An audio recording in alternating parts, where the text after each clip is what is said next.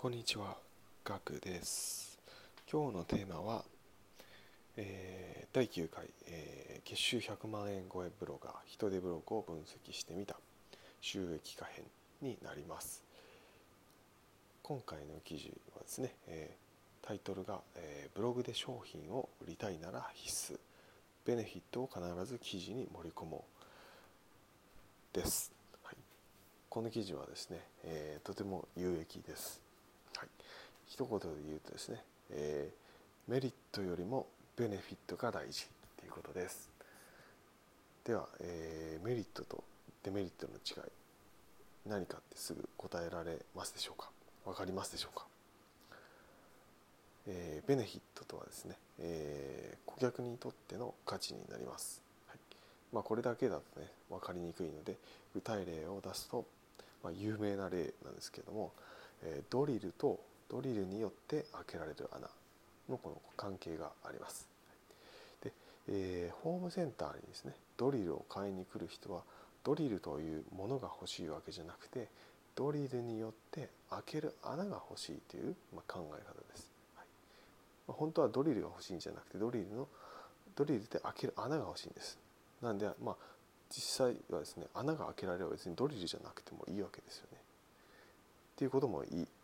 言い換えることもできます。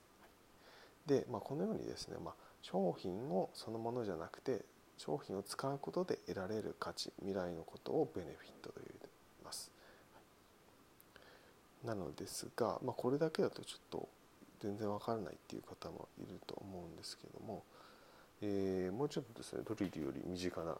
えーもので例えると例えば、えーノイズキャンセリングイヤホンっていうのを今よく売ってますよね。でそれを、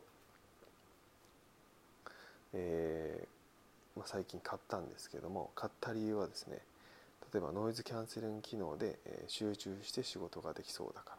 らワイヤレスだから散歩の時に邪魔にならなそう高品質で安いイヤホンじゃ聞こえない音も聞こえてより音楽に没頭できそうっ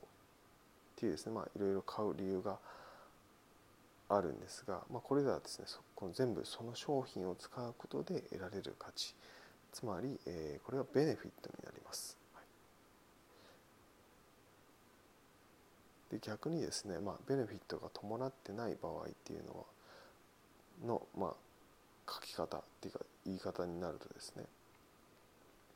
最長24時間再生可能なロングバッテリー。見た目もかっこいいとか人間工学に基づいた素晴らしい装着性とかですね。これはですね、えースペックを説明してるだけなんですよね。はい、事実を言っているだけで例えば人間工学に基づいた素晴らしい装着性だから何？ってなっちゃうじゃないですか。素晴らしい装着性なのでイヤホンが落ちにくいですよとか聞きやすいですよとかっていうところまでが書くのがベネフィットなのでそれ装着性で止めてしまうと、えーただスペック紹介してるだけでこれだとですね響きにくいんですよね。なので必ずですねこういうスペックがあるから、えー例えば周りの音を必ず完全に遮断して音楽に没頭できます。集中力を生み出すことなく作業に集中できます。っていうところがですね、えー価値、えー未来になりますのでベネフィットになりますので、えーぜひですねスペックだけで終わらずにですね、えーその後どういう効果があるのか未来があるのか価値があるのかっていうベネフィットを追加して書く。これがですね、えーかなり重要なポイントです。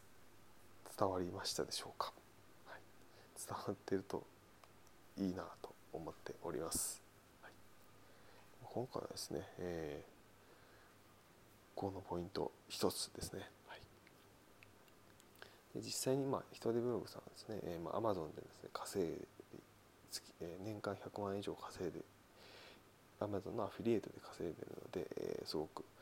信憑性がある記事でで、えーさらにですねイラストの解説画像でとても分かりやすいので、えーぜひですね、えー参考にしてみてください。はい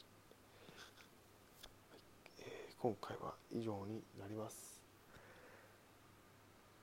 ご清聴ありがとうございました。それではまた明日お会いしましょうではでは